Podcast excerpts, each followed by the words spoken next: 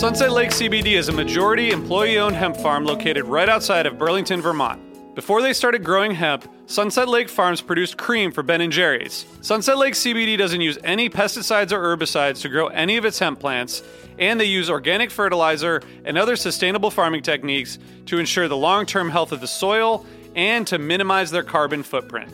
So, like all of us, my days are really stressful. By the end of the night, my kids are in bed, I'm taking a minute to chill, but I'm still unwinding. I recently started using the Relax gummies infused with CBD isolate, reishi mushroom extract, and ashwagandha root extract. I'm really glad I tried these because they really helped me get ready for a good night of sleep, and I really think I sleep better, so I'd highly recommend it. So check out Sunset Lake CBD today at sunsetlakecbd.com and use the code HFPOD for 20% off your order. That's sunsetlakecbd.com and use the code HFPOD for 20% off your order. Farmer owned, Vermont grown, Sunset Lake CBD.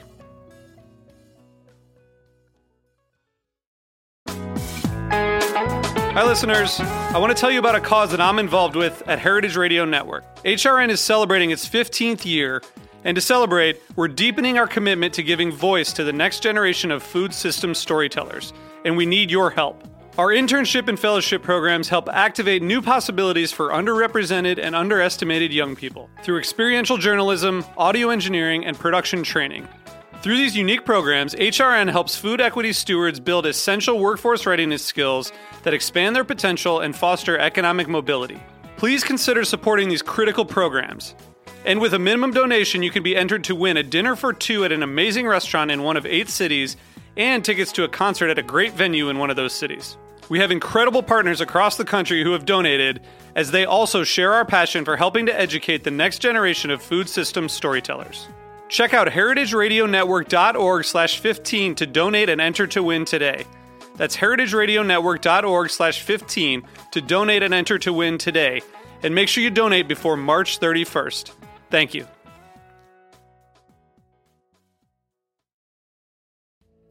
Hey, listeners. I want to tell you about a sponsor, Music Masters Collective. They're a nonprofit organization that produces unique music events, providing opportunities for fans and artists to meet and collaborate in an inspired and creative atmosphere. Every week, they host different events, all with the opportunity to learn from world class musicians like Oteil Burbridge, Trouble No More, former members of the band, Milk Carton Kids, Nikki Glaspie, Bill Frisell, Shawn Colvin, and many more.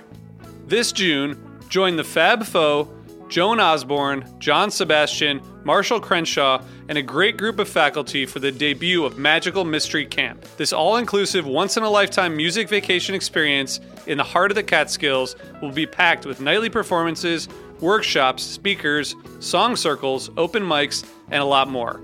If you're a performing musician at any level, bring your instrument. If you're a music lover, bring your good spirit. It's an amazing experience for individuals, friends, and couples alike. Registration is open, spots are filling up, so check it out soon. And scholarships are available. Check out magicalmysterycamp.com slash helpingfriendly to learn more.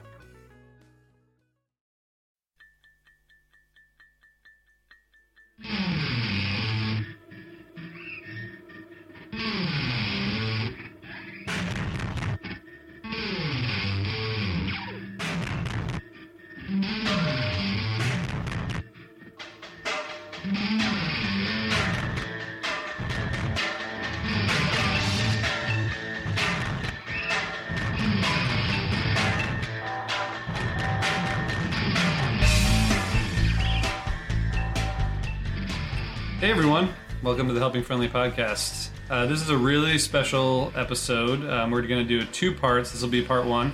We are here with David and Brian, who you might already recognize from Beyond the Pond. If Hey you guys, don't, hey, if you don't recognize us, then you got no one to blame but yourself. but you will now. um, Brian and Dave, la- lan- Brian and Dave launched Beyond the Pond in April.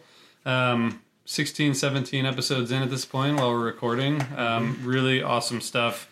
Um, really, I've learned a lot. Every time I listen, I get many more um, music recommendations, and I learn about bands I've never heard of. And I can't believe how much you guys know about music. So, thank you for contributing so much to the Phish community and beyond.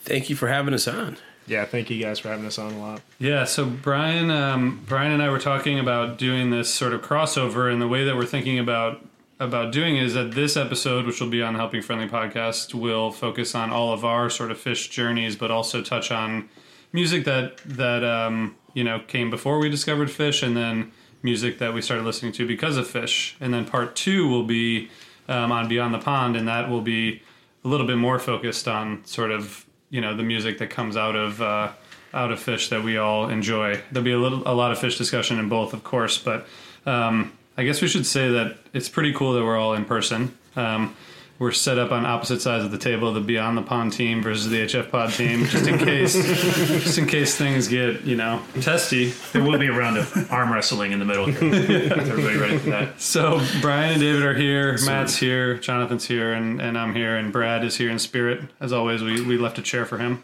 Pour one out for Brad. Brad. One out for Brad. Hey, Brad. Hey, Brad. No, Brian. You're like Elijah. It's a chair for Brad. Chair for Brad. Brad Brad did see the greatest Lonzo Ball performance perhaps ever last night. So he has that. He um he's a good basketball fan. Um so so Brian, I sort of summarized what we're up to in this two part episode, but anything that you would add in in terms of the vision or, or kind of what you're hoping that listeners get out of these two episodes? Yeah, I mean, I think you did a really nice job summarizing it. And once again, thank you guys so much for having us on. You guys have been a huge help for us as we've launched. And, um, you know, kind of with regards to this, Dave and I, when we started talking about Beyond the Pond, came at it from the standpoint that we're huge Phish fans, but I don't know if I could get through a year with just listening to Phish. There's a lot of other music that comes up in my life. There's a lot of music that came before Phish and that Phish has helped turn me into. And so I guess I would just hope that um, with our discussions, you know, this would get listeners to start thinking about uh, maybe a little more what brought them to Phish, what their own journey was, and as well, kind of where, you know, Phish is a band that plays so many different styles of music within a single jam, within a single show kind of where that can take you as your own listener as you're as you're moving forward um, you know kind of within your life within your own time that sort of stuff Yeah, it's really cool. You guys have done a great job, and um, it's sort of part of a growing podcast family. Jonathan's great work on Broke Down Pod, Yes. and we have you guys and Tom, of course, with Under the Scales. There's four or five other music podcasts that have launched, even I think since you guys. So Yeah. it's cool to see that there's so much um, appetite and and sort of willingness, you know, because it's not a it's not a it's not for the faint of heart to start a podcast, as Jonathan knows, having started one after already participating in one. Starting starting the podcast is easy. yeah Continuing to do a podcast, the idea Right. the idea part is a lot of fun Yeah, and it's, Then it's work. You have to actually set schedules and set notes and take time out of one's evening, often large chunks of time. I think it's great. I mean, just starting beyond the pond with Brian. I mean, it gives me certainly. I think we started because we wanted an outlet to talk about other bands that we like other than Phish. Because as we always say, we love Phish. We are Phish fans. We sort of want just to share the other bands that we listen to, of which are Legion, and it's great to just have the set evening to sit down and just do the brain dump that is beyond the pond at times. yeah i don't have a lot of like thursday nights where i can go out with the guys and drink beer and talk about music and sports and so i need the internet for that and my podcast for that. well, it's great stuff. Um, and we're obviously going to talk a lot about music, and I'm looking forward to hearing from you guys a little bit more about your sort of journeys. Um, I guess we should just dive in. Um, Brian, you you kind of helped us, you know, get this started in terms of the outline and, and sort of where we go. And um, do you want to kick us off? Kind of. Well, I guess I'll just say before that. Obviously, we're all here because we listen to Phish. We're all Phish fans, and I think the idea here is to kind of think about how we got how we got to Phish and, and maybe where our musical journeys were before we discovered Phish. Um, and Brian, the way you phrase is sort of favorite bands, albums growing up, or, or kind of before you discovered Phish. Do you want to start us off, and then we can all kind of just jump in? Yeah, so for me, um, I've been a music fan my whole life. My parents met because music, um, fell in love over music. I don't know if I would exist on this planet if it wasn't for music. And it really starts with a core three bands the Beatles, Springsteen, and U2. Terrible This bands. is terrible, terrible. That's really that's that's the foundation for me. Um, and really that for me is like their approach to songwriting, their approach to musical evolution, to album construction is really where it began for me. Um, it later led I was 13. I was at a sleepover with a bunch of friends from middle school, and someone played another Brick in the Wall Part Two, and I asked my dad if he knew what that song was, and he drove me to Best Buy immediately afterwards and bought me Dark Side of the Moon, and said, "Go to your room, turn out all the lights, and listen to it, and don't come out until it's over." He said, "You can't pause it. It's just keeps you know." Rolling into one side or the other. So I'm sorry. you asked you asked your dad, tell me about this one Pink Floyd song, and he said, "No, son, I'm going to buy you the better album." he, he, he, he said, man. he said he said if you're going to listen to that song, you have to start with you know, okay. Um, it's pretty amazing because I feel like most parents would have been like, "What kind of drugs are you doing?" Yeah. and also I don't, like, you're don't grounded. Think I, I don't think I really like school at the moment, so Yeah. like the "we don't need no education" Yeah. really spoke to me as like a 13 year old, and my dad just fed into that. Um, that was like a vivid moment of like, okay, this is what an album can be constructed into, and it kind of went from there. That's like the starting point. Um, 90s alt rock came along, um, but I would say like some of the most defining records of my childhood uh, Abbey Road, without question, uh, Joshua Tree. Uh, my first album I ever bought on CD was REM Monster. And uh, David and I were listening to this on the way over here. Siamese Dream was a record that just gave me a complete insight, Smashing Pumpkins, into uh, just really um, aggressive forms of sonic experimentation and layered sounds and songwriting that I just was totally unfamiliar with. So that was really a starting point for me.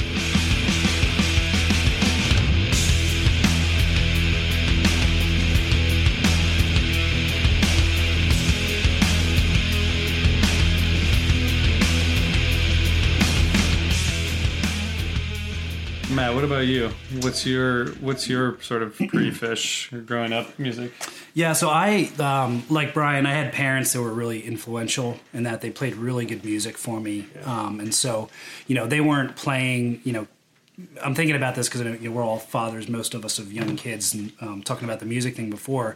Like they weren't playing like kids' music for me in the car or anything like that. Like I was raised on Springsteen, on you know the Beatles, on Billy Joel, um, on you know really good stuff like that. My mom's a huge Motown fan, so like Motown, um, you know Phil Spector, girl group kind of stuff.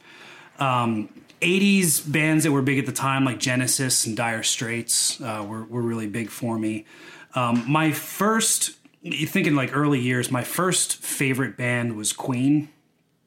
Um, unfortunately, that happened all because of mostly because of Freddie Mercury's death.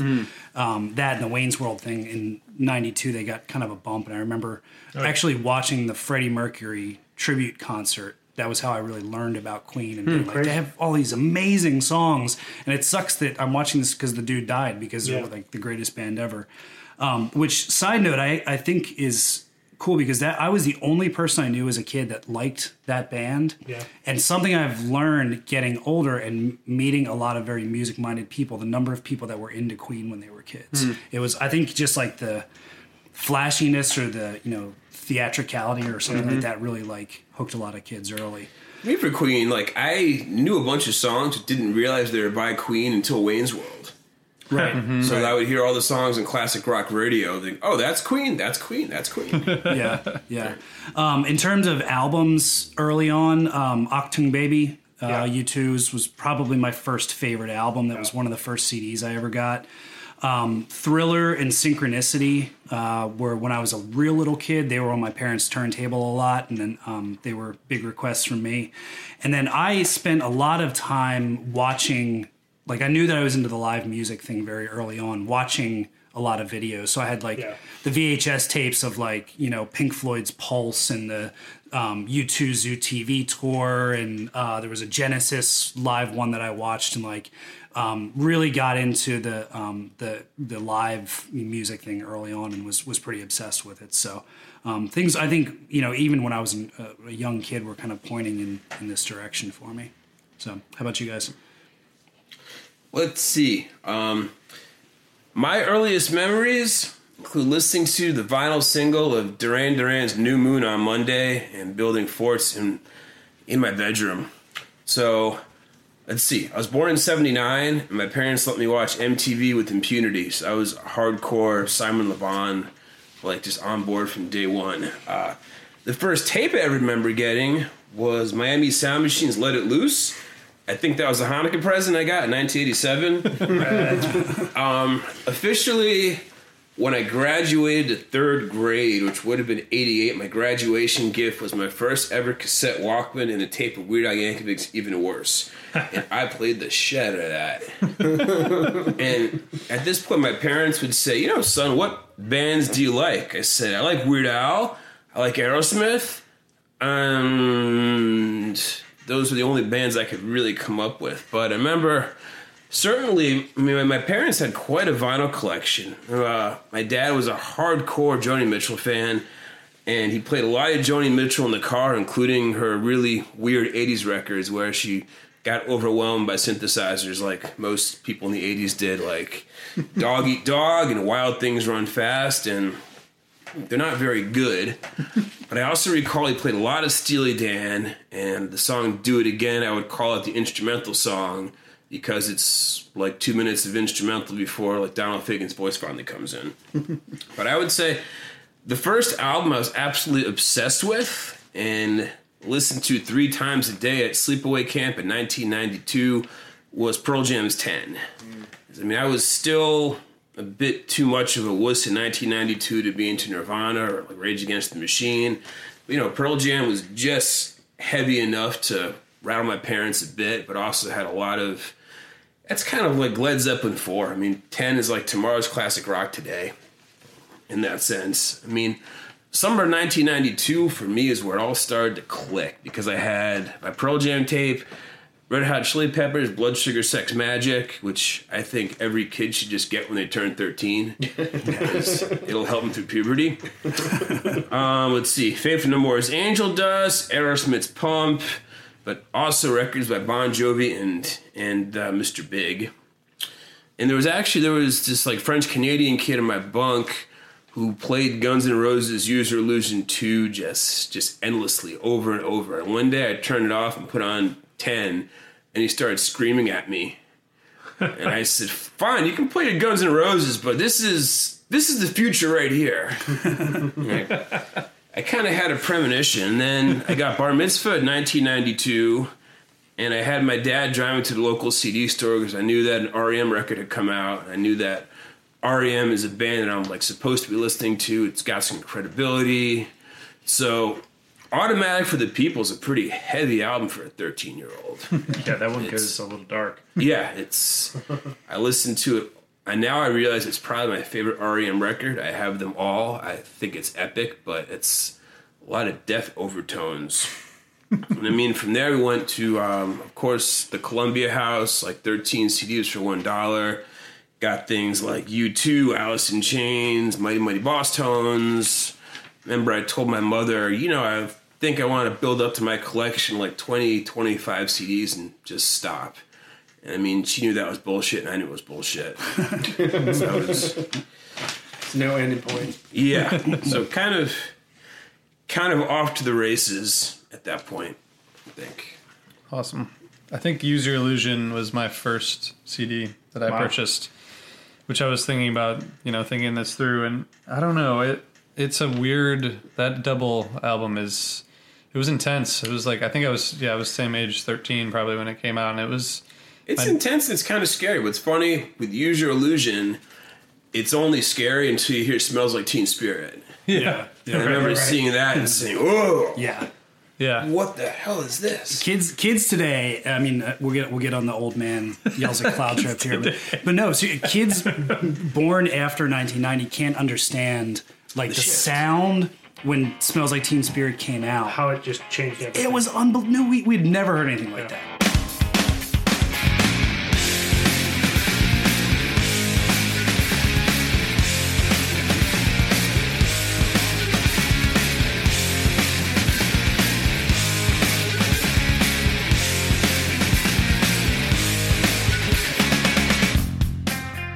Wanted to comment on the Guns N' Roses thing because um, one thing I didn't share: Guns N' Roses' "Appetite for Destruction" was the first cassette I ever got. I was five when that album came. Oh my out. god! Did you have And- the original uncensored cover? No, I wish I did. But, so this kid, this kid up the street, because my parents didn't let me watch MTV when I was growing up. This kid up the street told me about it and played Welcome to the Jungle for me, and I'm five years old, and I was like, "This is awesome! I want this." And I asked my parents for the cassette, and they were like, "Can we borrow it?" And we'll listen to it, and because they'd heard about Guns N' Roses on the news and stuff, they're like, "We want to see if it's okay." And this is, I mean, I have to give credit to my parents because they were strict on a lot of stuff. We listened to side one, and then my dad sat me down, and he was like, "All right, that word that he kept saying, that's a bad word, and don't say it." That was how I learned the F word from listening to this with my parents, and they were like, "Don't say that word ever, and we'll buy you the cassette." And I was like, "All right, cool," and they bought it for me. and it He said it's okay if you want to dance with Mr. It's Burns. okay if you want to drink Night Train all, re- all night long. Yeah. Exactly. Don't say fuck. I, I'm, I'm glad that they didn't play side two with Rocket Queen because otherwise Yeah. they probably wouldn't have let me get it. Probably not. I'm a single favorite Guns N' Roses song. Oh, such a good song! Rocket I love that Queen. breakdown. God. Yeah, Yeah. Duff. I don't know. I guess similar stories for me, like music all around, always. My I, I mentioned this in another podcast that I was on recently. My stepdad was a huge music fan. He had all all the records from Beatles, Led Zeppelin, The Stones, Traffic. Um, those are the main four that I like remember listening to from twelve or even even younger onwards. But that's like those are formative for me. But I I think I stumbled into the after the Use Your Illusion, then you know Nirvana and, and Smashing Pumpkins. The Siamese Dream to me is it's still like one of my favorite albums. I just listened to it last week. It's incredible. It's it's so timeless. It's also like just has this um, I don't know nostalgic feel, but it's still like also good. Not like nostalgic. Like I can't believe I used to listen to this nostalgic, but like It does sound at times like it could come out like two years ago. Yeah. with fit Yeah. just Yeah. well. it's just interesting. That's like a really common thread, I think, among a lot of people who who like music now. You know, um, but yeah, like my my my dad and stepmom listened to like oldies. You know, like which I guess now is like Motown and beyond, sort of. But that's what it was called at the time. I don't know if it's still called that. It- oldies now are what I, what I listened to when I was a kid. So Yeah, the oldie and station. yeah, because classic rock now like goes into the late '80s, so it's not. the genres have shifted, obviously, but um, I don't know. It's interesting because like I think just having music around a lot is like the is the reason that I like music, and I'm we try to do that too. I'm sure you guys all have music playing all the time around your kids. It's just, and it's not like they necessarily will be be attracted to the same type of music, but just knowing that that is like something that is around and exists all the time, I think is an important um, important element of growing up. But um, yeah, I don't know. I think before, I think I discovered the Dead in probably '92 ish when I was probably 13. So that's like when I started. There's like the there's a short glam rock period, you know, Poison, Motley Crue. Um, That was my like late '90s pop punk period. okay, yeah. It's a little bit regrettable, like, you, but it wasn't. Yeah. because Ah, it's all fun at the time. Don't don't regret it. I think mine was earlier, but then I like then I discovered the Dead, and then I discovered Phish shortly thereafter, and then it was kind of all uphill or downhill from there, depending on how you look at it. What led you here? So Yeah, exactly. Yeah, we wouldn't be here without. But um, yeah, it's interesting because the classic rock stuff that I was introduced to first is still like the some of the most um, enduring of all the music I've ever listened to, like the Beatles. Like you're, you know, we don't have to talk about the Beatles being awesome because everyone knows they're awesome. But it's just it's interesting that first stuff I was introduced to seems to still be like some of the most resonant. yeah, Yeah, I was um like always listening to music. My dad played kind of eh music in the car. Um, sometimes good, you know, we'd hear Creedence, but then there'd be Air Supply, and I was listening to everything that was on, and I could sing along and rattle off all the words. My mother listened to classical music, so I really have better memories of my dad driving us around and singing along to whatever stuff was on the oldie station or the current hits of the 70s station, as it were. So ABBA songs and all of those things filtered in. And then I have this um, these two. David, you mentioned like the first single record that you you know you remember listening to. I have these two memories that are fairly similar. One, we were in um, Alabama visiting a cousin, and she was a little bit older than my brother, who's a few years older than me, and um, she had this uh, record. Was it Foreigner? Urgent was the single, and she put that on and turned it up in the in her dad's living room, and I was, I don't know how old I was. It was still the 70s, I think, maybe 79 or something. Whenever that came out, maybe it was early 80s. I don't know, but I was bouncing off the wall, just so ecstatic to hear it, and made her play it over and over again before they finally were like, nope. We can't do that anymore, and um, and then we did. I did the same thing. I was in um, I think it was after kindergarten, before first grade. I was in a daycare in the summer because my mom had uh, started to go back to school. My dad was at sea, so we were in daycare during the day, and um, they had a record player. And my buddy, uh, I think his name was Keith. At the time, he and I would put this one single on and listen to it over and over and over again. Love the bit where they get into the middle and go, yeah, yeah, and that was Sir Duke. And it was, you know, many years later that I knew Awesome. what that was. But that song never has never left me. And um, that was just over. They made us take it off every day and be like, all right, that's enough. Wait, so was your dad a pirate? no, my dad was in the Navy. Okay. I just wanted to clarify.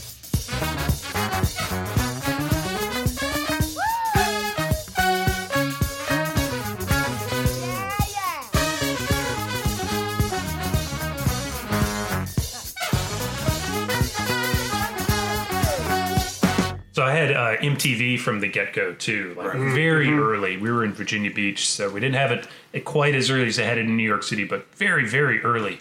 And so I I remember when the Rolling Stones had new songs on uh, MTV, and I because I watched the crap out of it with my my older brother and his friends that were his age, and so um, all manner of because they, played rock music then and all manner of rock music and i stayed with mtv until till i got out of high school at which point pearl jam and nirvana and all of these bands were were huge and smashing pumpkins were huge on it on there. And i kind of followed right along through the hair metal and all the stuff. But at the same time i was listening to classic rock radio from when i was maybe eight or ten. You know, I wanted to hear Phil Collins songs and uh, Genesis. They had uh, Invisible Touch, which is a, I love the video, and when you hear the songs, you know, the Land of Confusion video was still pretty young. puppets, yeah. yeah, The with, with the puppets, puppets. the Reagan puppets, right? Yeah, that was, it was so great, and um, and so I was really glued to that stuff, and that led me into classic rock. And then uh, when I was I was twelve, my buddy Mike was thirteen. On his first thirteenth birthday, his dad gave him two CDs: um, uh, Jimi Hendrix, "Are You Experience," and Big Brother and the Holding Company, "Cheap Thrills." Wow. and those and his Mi- Mike's dad's uh, Derek and the Dominos Layla tape like altered me. And very soon after, we were listening to Grateful Dead, and it was all uphill from there. I, I, I don't think people. Do you think people realize how awesome that album is, Layla? Because it's like it's so I focused on that very song. commonly appreciated. It's just such a great album. The whole entire thing is amazing. oh yeah,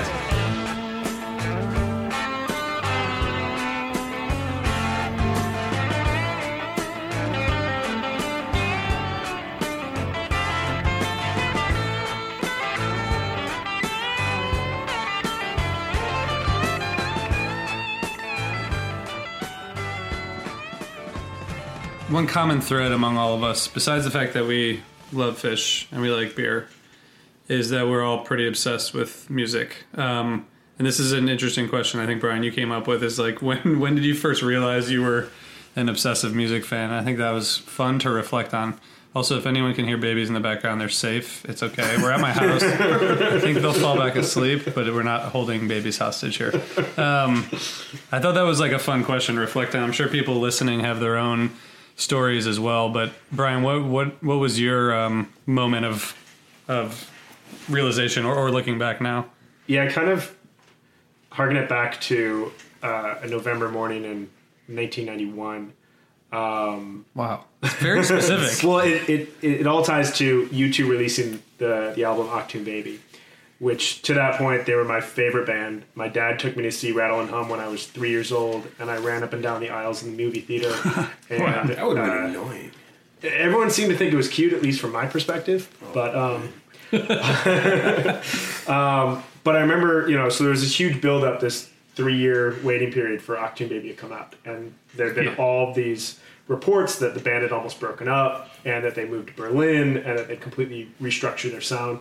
And it came out, and my mom bought it the morning that it was released, and I came home from school for lunch, and she started playing it, and I remember specifically when Zoo Station came on and I was like, "Who is this? This isn't U2. This doesn't sound." You know, I was like six years old at the time. I was almost like hurt that they didn't sound like themselves anymore.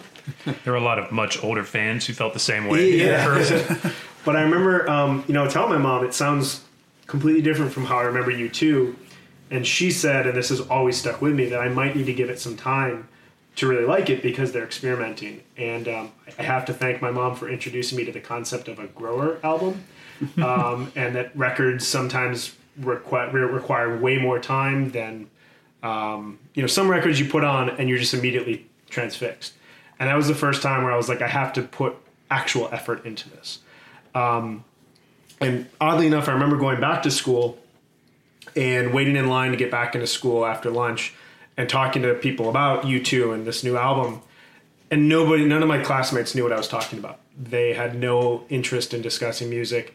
And it was my first grade teacher at the time who knew that U2 had come out with an album. And I realized I was on a level with talking about things with my teachers that there was like an obsession there that I just couldn't really relate to with other classmates. And it was kind of my own singular thing that I was going to go in on um, for, you know, the rest of my life at this point until I found Twitter and found other obsessive music fans. It's funny. We were we were similarly obsessed when Achtung Baby came out, and you know we all like my circle of friends and I, you know, we all were already into Grateful Dead and lots of other things, but I mean, it's U2. yeah. I had friends who went and saw the Joshua Tree tour. I was not permitted to go, but um, you know, so this was huge, and we we got that record, and we had a similar experience of going, scratching our heads and looking at the the tape deck, going, what what's happening here?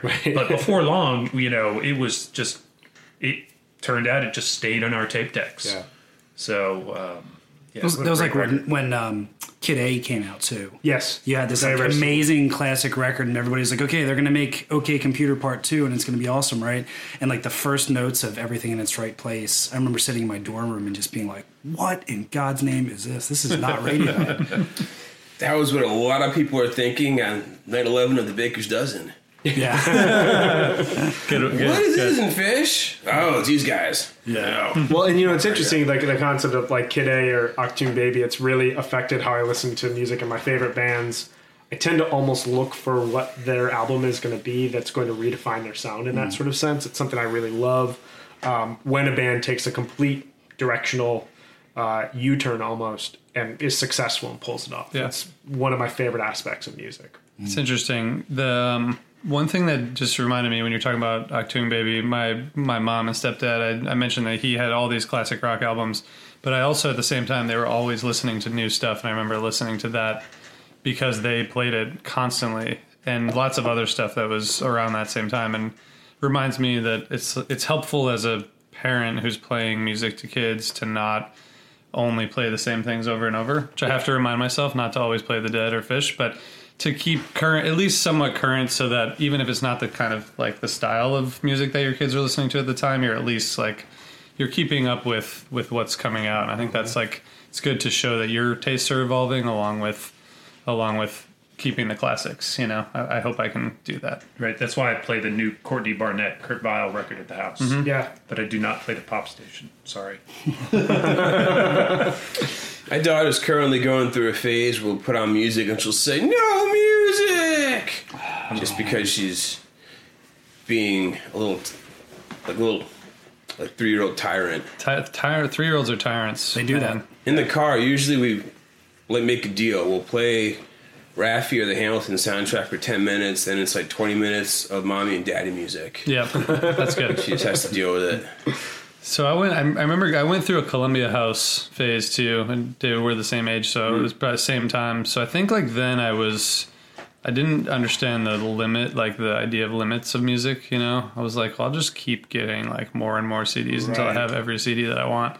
But then I started trading tapes at like probably thirteen or fourteen, hmm. and then it was like it was kind of all over from there. Once I discovered that I could you know use the internet and i mean it was aol like the you know the aol cd and dial up and like the whole thing it actually took a really long time to load a web page like Prodigy. yeah i mean it was service, my God. Uh, yeah.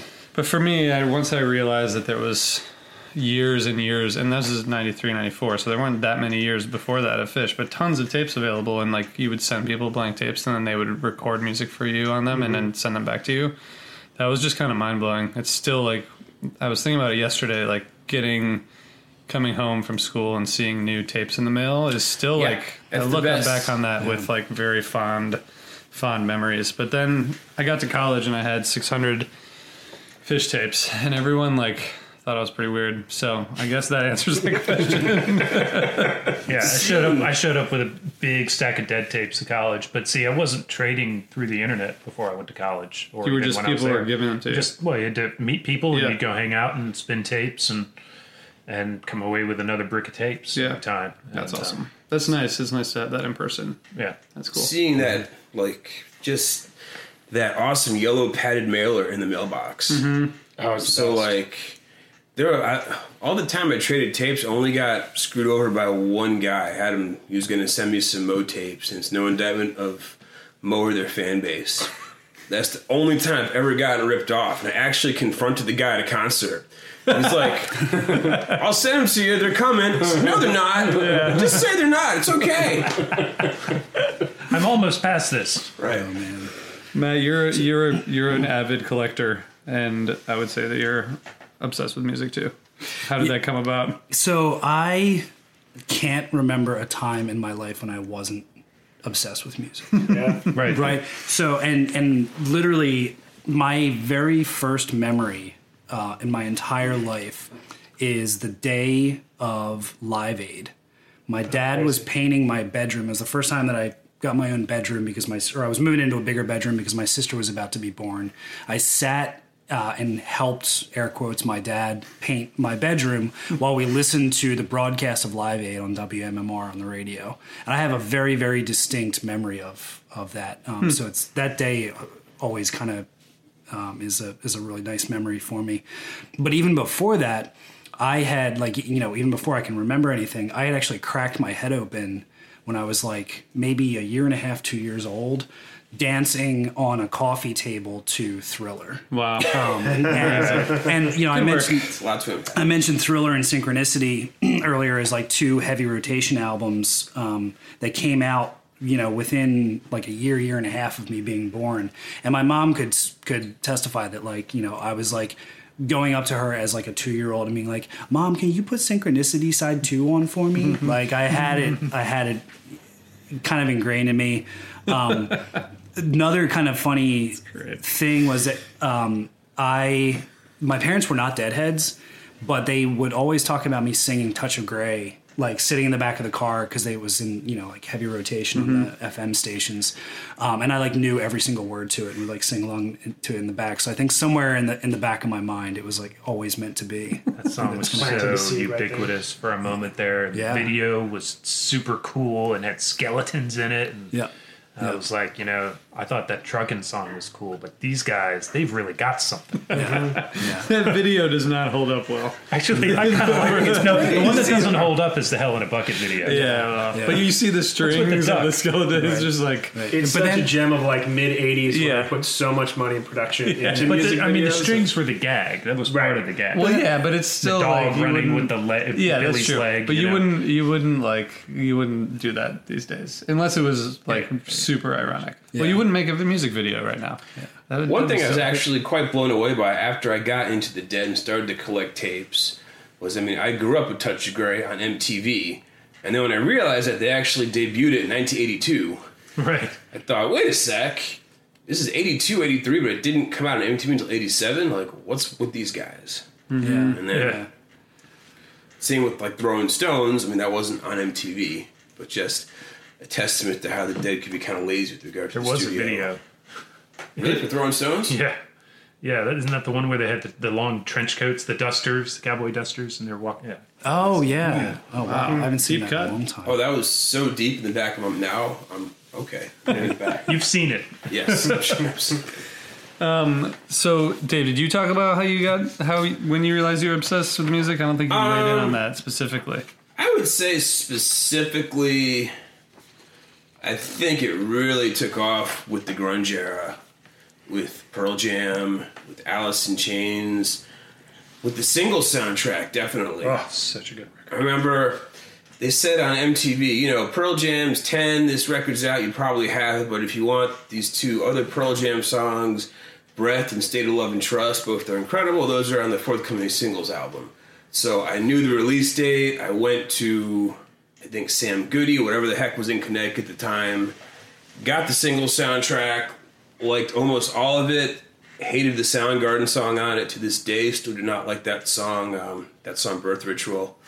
So what I would do in uh, about 1992 or 1993 was on MTV. They had um, the show in 120 minutes on Sunday nights at midnight. So I would always tape it and then very much rush home and then watch what I had taped in that next Monday afternoon. I would just get excited about bands, not because they're really even any good, just because they were outside the mainstream. Remember bands like the Juliana Hatfield three song, My Sister.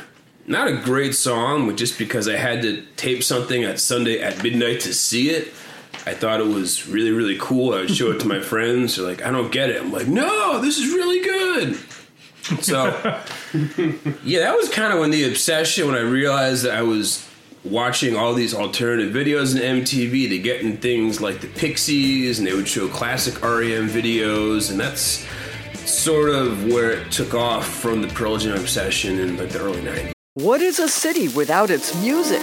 The legacy of the New York Philharmonic is incredible. Nearly two centuries of history. That's a lot of music and a lot of stories. I was sitting on stage for the very first time thinking, I can't quite believe this is happening.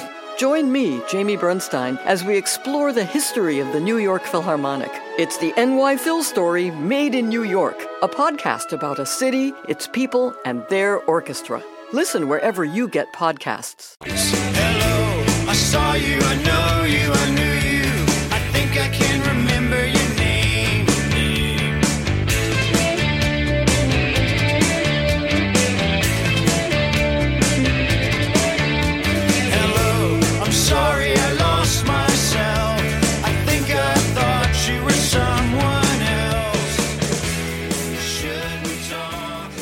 So, guys, we talked a lot about different kinds of music and, and all the music we listen to, and so let's talk a little bit about Phish to kind of wrap it up. Um, what what what influenced you to start listening to Phish? What was going on with you musically? Do you remember exactly when you started listening to Phish? I think that's a good way to kind of wrap up this part of the discussion.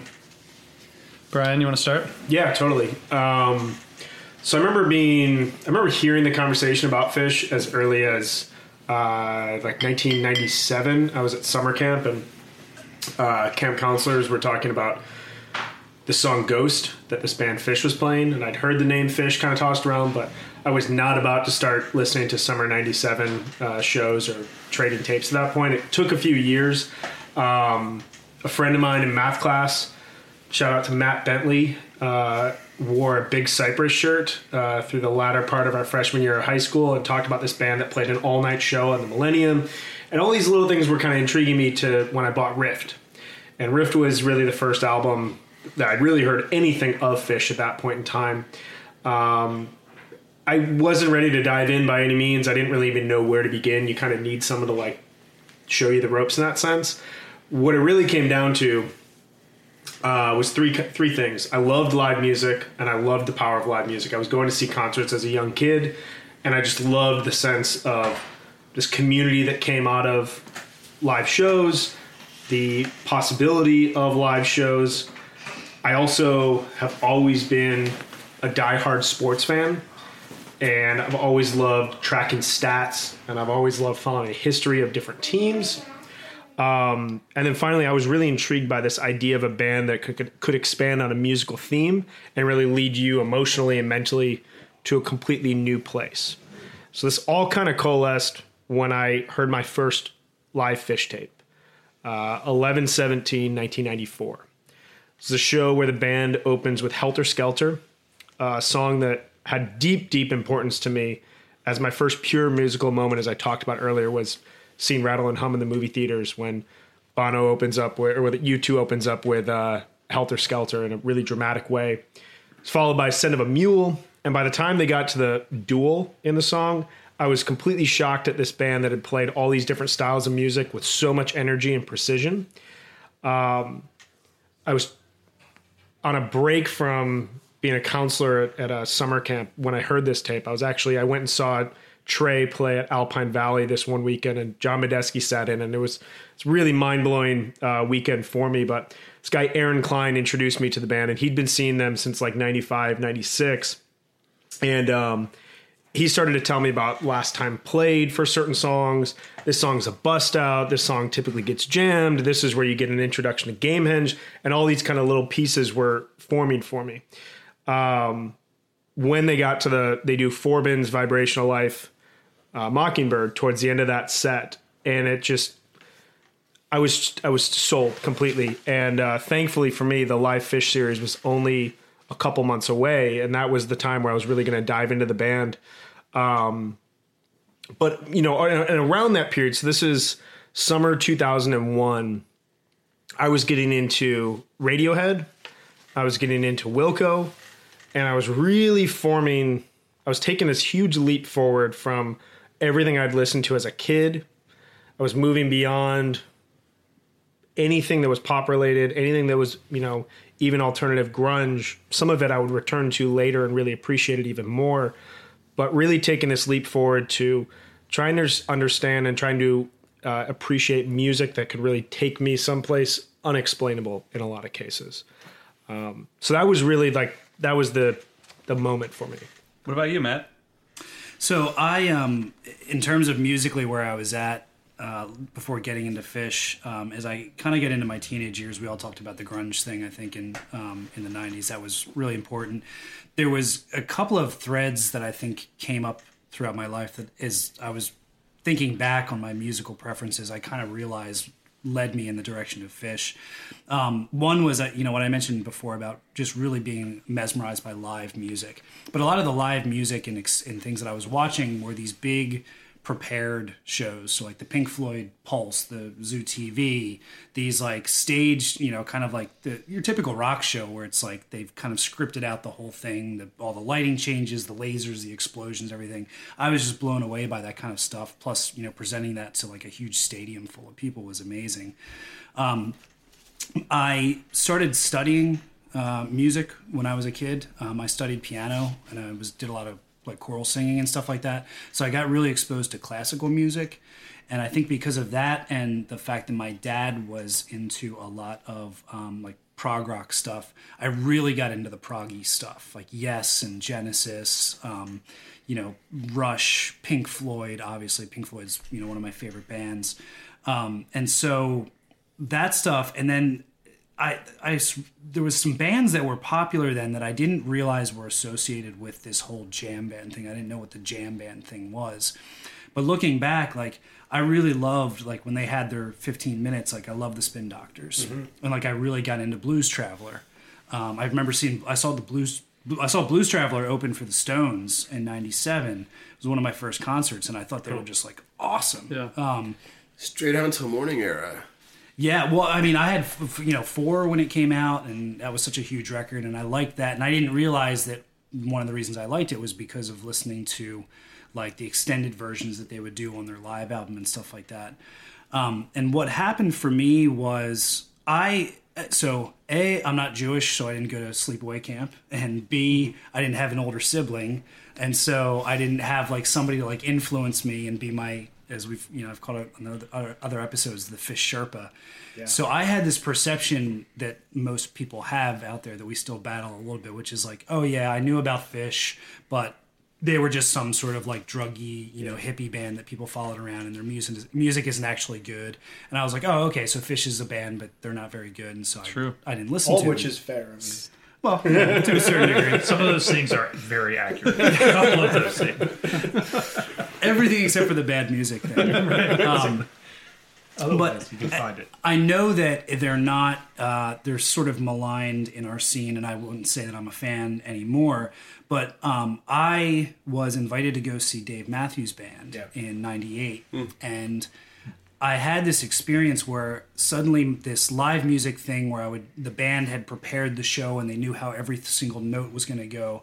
My perceptions of live music were completely shattered because I saw this band that just kind of like meandered out on stage, and this was you know '98 DMB like they still jammed a good, a good amount, and I think they opened up with like a 30 minute version of something or other. I mean, it was it was pretty good. So just to have that experience to see like, oh wow, you can have musicians that are just feeling it in the moment and communicating with each other visually and through their instruments and that the audience kind of lets them have this space to create something really really turned things around for me um, and so for as far as Phish I, I've I mentioned on another episode how I actually I got kind of interested and curious about them.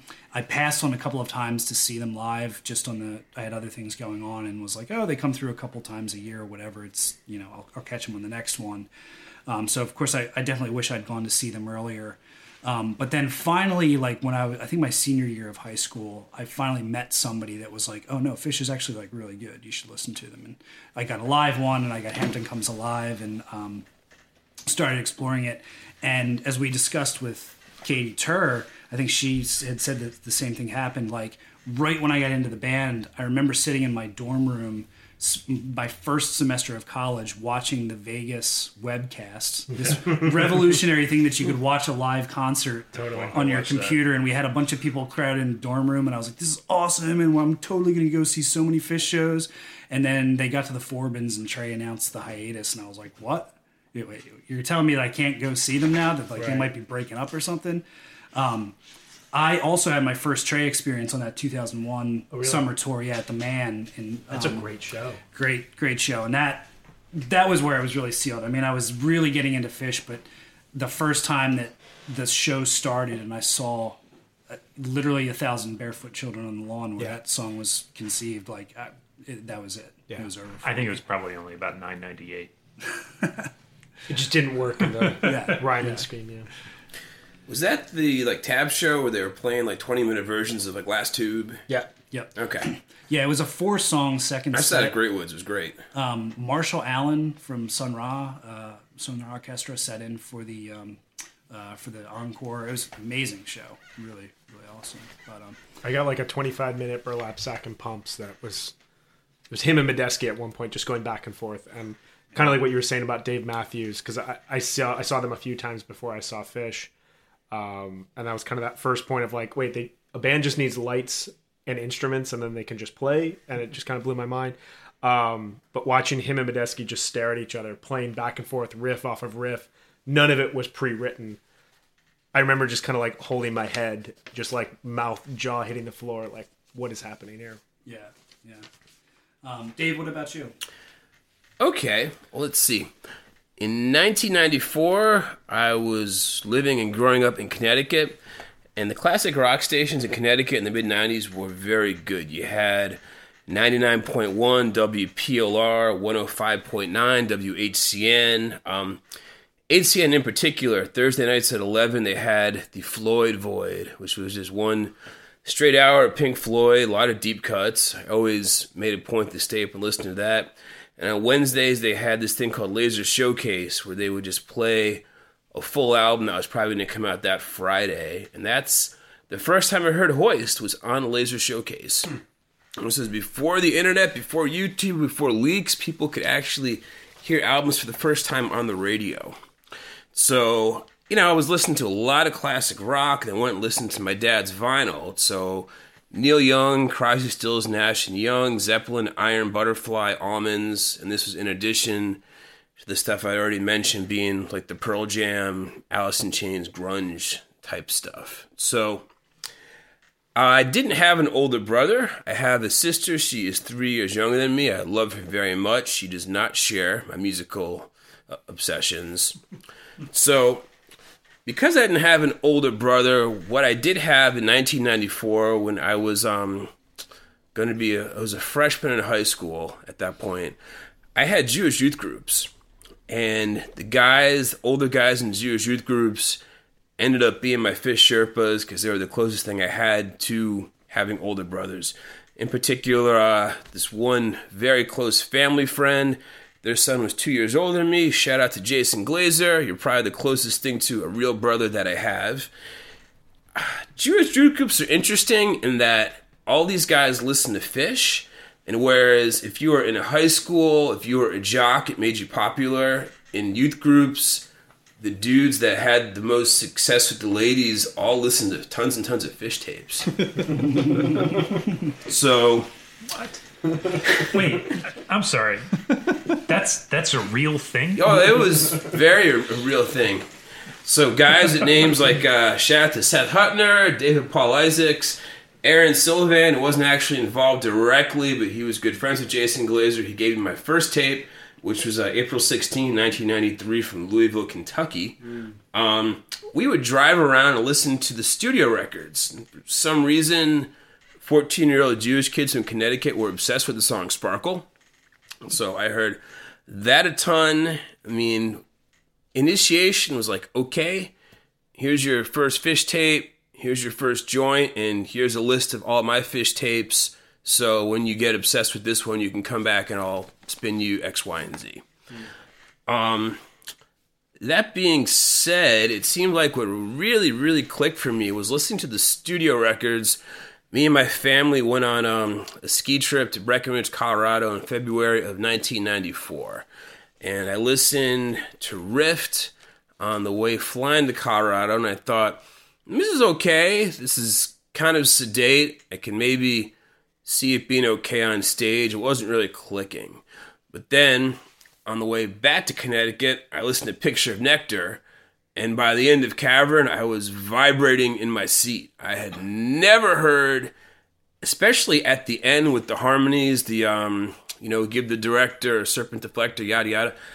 I was just, I had my seatbelt on. I was about ready to break free from my seatbelt. I couldn't believe what I was hearing. This is the band for me. This synthesizes everything I like about classic rock and goofiness and good production all into one package.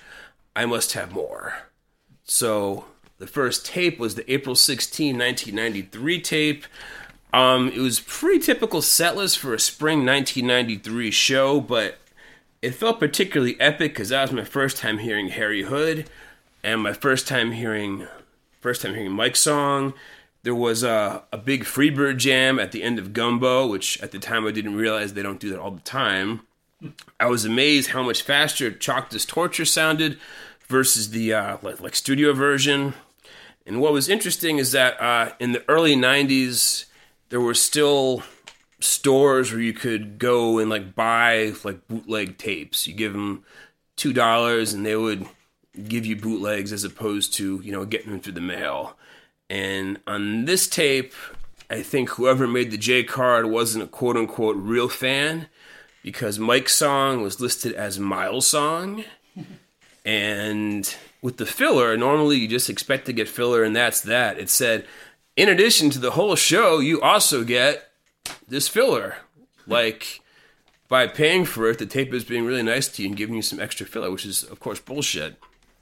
So, also, um, in addition to that, there was a very popular double disc bootleg that made the rounds amongst New England bootleg stores in the mid 90s called Follow Me to Gamehenge, which was actually April's. Hmm? That was popular everywhere. Oh, Yeah. okay, everywhere. We all had that. Yep. April 16, 1992, from Isla Vista, California, soundboard recording slightly sped up.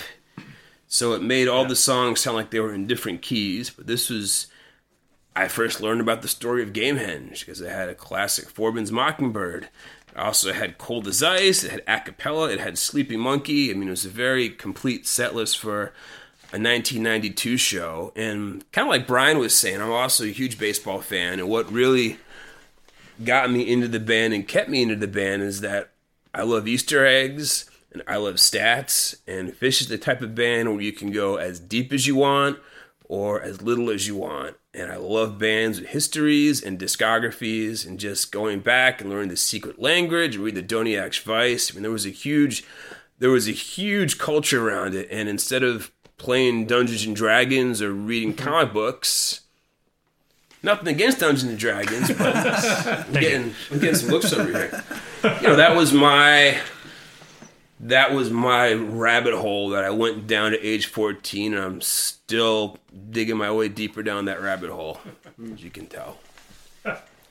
So I don't. I don't even have any notes for this section. So I think at first I was a deadhead. So by uh, ninety I saw my first Dead show in '91, summer '91, and I don't think I had heard Phish yet. Um, but in my senior year, Picture of Nectar came out in the spring of my senior year of high school, and uh, a buddy of mine, this guy Ben, who did this a number of times. He would show up in school. He had bought this tape at the record tape store across the street from the high school, and he'd be like, "Have you heard this yet?" And he'd hold up a tape, and um, he did that with Blues Traveler. He's like, "I think you'd like this one," and then uh, and he did that with Picture of Nectar, and um, he was right on both counts actually, and um, so yeah, he's the one who hipped me to the first Blues Traveler album, and he um, and then he also hipped me to Picture of Nectar, and I listened to that, and by the time I got to college in the fall, that was one of the heavy rota- rotation records. It was that and uh, Check Your Head, and um, I don't know. It was basically those two records. I that and I listened to the Spiritualized uh, album that came out that year as well. Is that, is that Laser Guided Melodies? Laser Guided Melodies. um, and so I wish I about that in college. That was, my God. it might have ruined you. Um, Yeah. uh, it, so I was listening to those a lot, and you couldn't get away from hearing at least one of those, particularly those two, the first two, uh, "Check Your Head" and "Picture of Nectar." But I didn't go see Phish. I saw, I did see the Spin Doctors in college, you know, that year, and I saw, um, I saw a bunch of Grateful Dead, and it wasn't until '94 that I finally you know, after continuing to, to grow and build a little bit of a Phish tape collection, I had gotten the Follow Me to Gamehenge CD and all of these things. And uh, early '94, um, I had some friends who were talking about going. They were coming to the Patriot Center, which was a mile from my house. I bought a ticket, and then uh, the band uh, had announced that they were they announced a show at Lincoln Theater that week in DC. And so I called my buddy Joel. I said, Joel, did you get a Phish ticket yet? He said, no. He's like, all right, let me sell you my Phish ticket. I need to buy a ticket to see the band. I couldn't afford to go to both. So I sold him my Phish ticket for the April 94 Patriot Center show in uh, Fairfax. And I we met at the Patriot Center, which was kind of central to where we both lived. And I walked over to the box office and bought a ticket to see the band. And so I didn't see Phish again a- at all until that fall at the same place. Um, and I saw three Dead shows that week.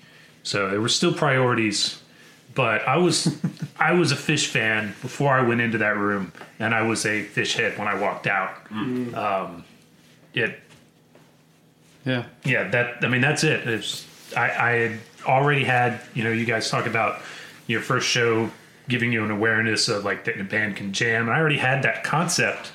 Phish does it differently, um, and I was I was ready for it.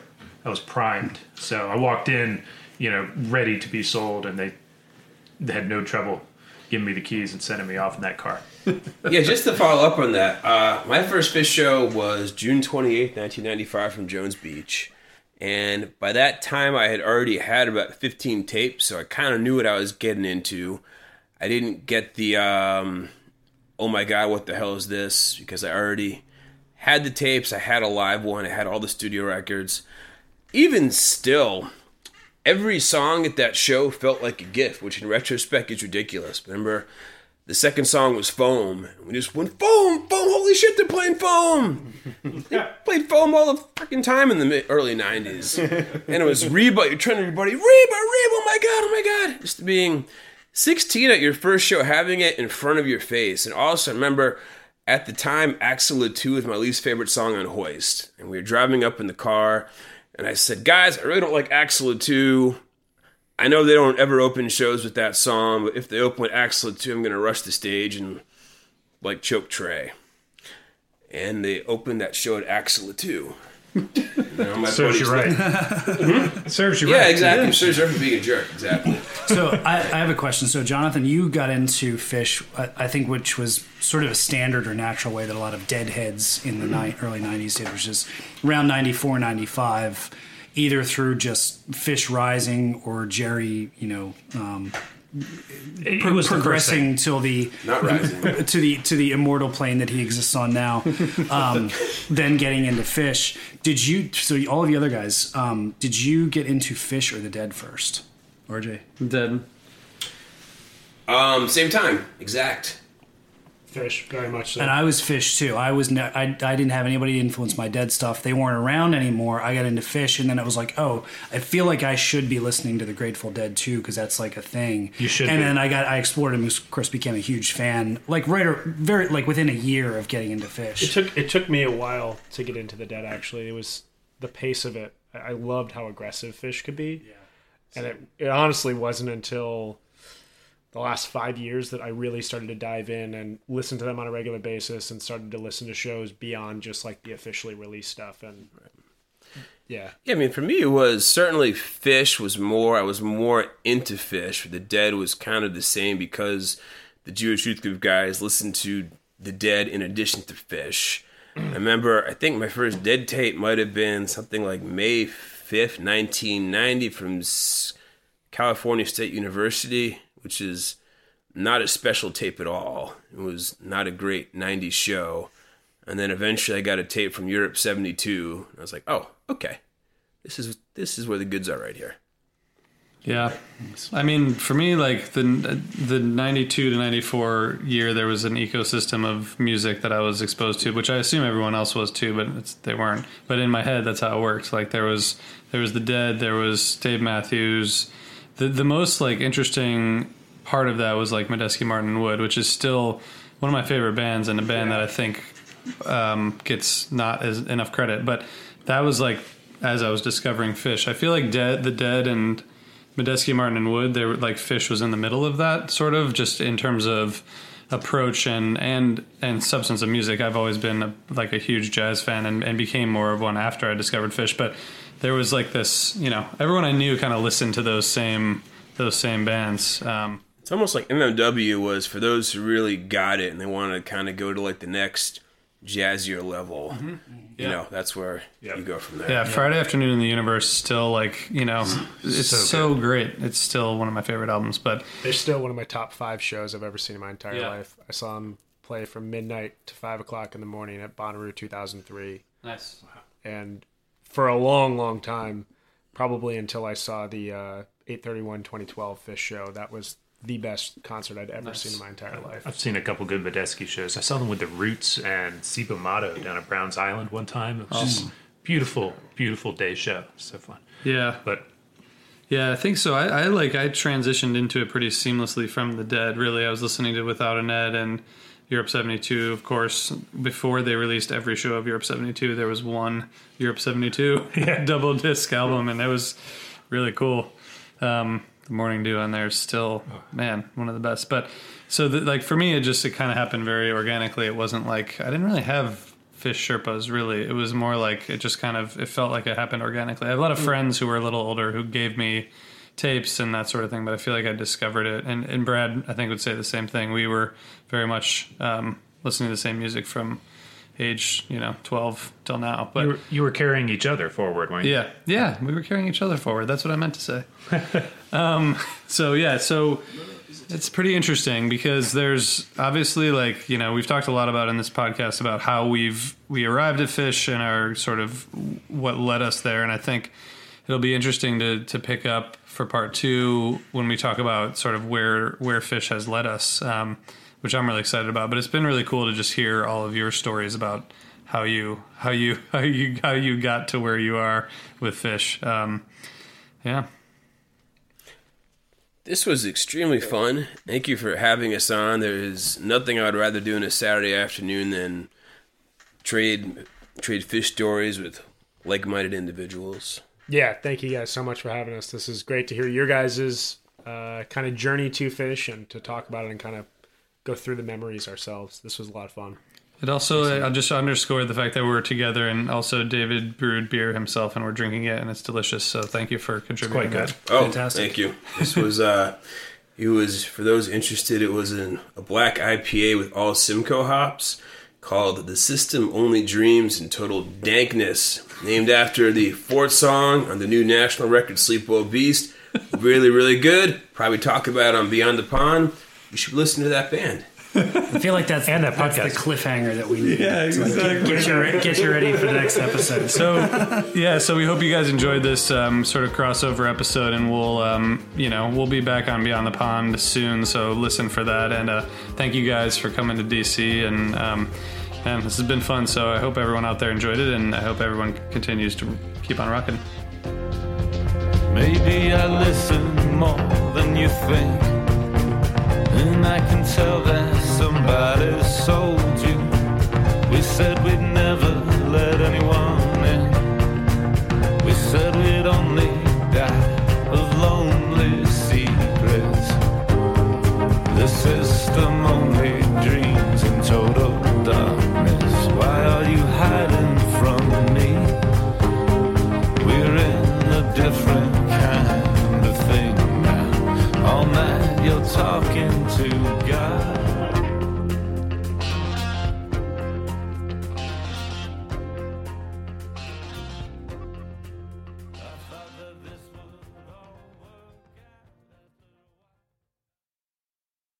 Hi, this is Chad Nicefield. And this is Justin Press. We're the host of Making Waves, the ShipRocked podcast, a part of the Sound Talent Media Podcast Network. We're inviting you to sail away with us on an epic journey in musical enlightenment. Every week, we bring you only the best artists in rock music and discuss everything from the cruise to the stage to the saga of being a professional recording artist. We'll have lots of special guests along the way, so tune in every week. Your stateroom is available every Monday morning, so welcome aboard. Hey, what's up? My name's Lurk, and I'm the host of Lambgoat's Van Flip podcast. Every week, I have in depth conversations with bands from all over the scene, big and small. We also like to keep our finger on the pulse and showcase up and coming bands on the show as well. So come check out Lambgoat's Van Flip podcast.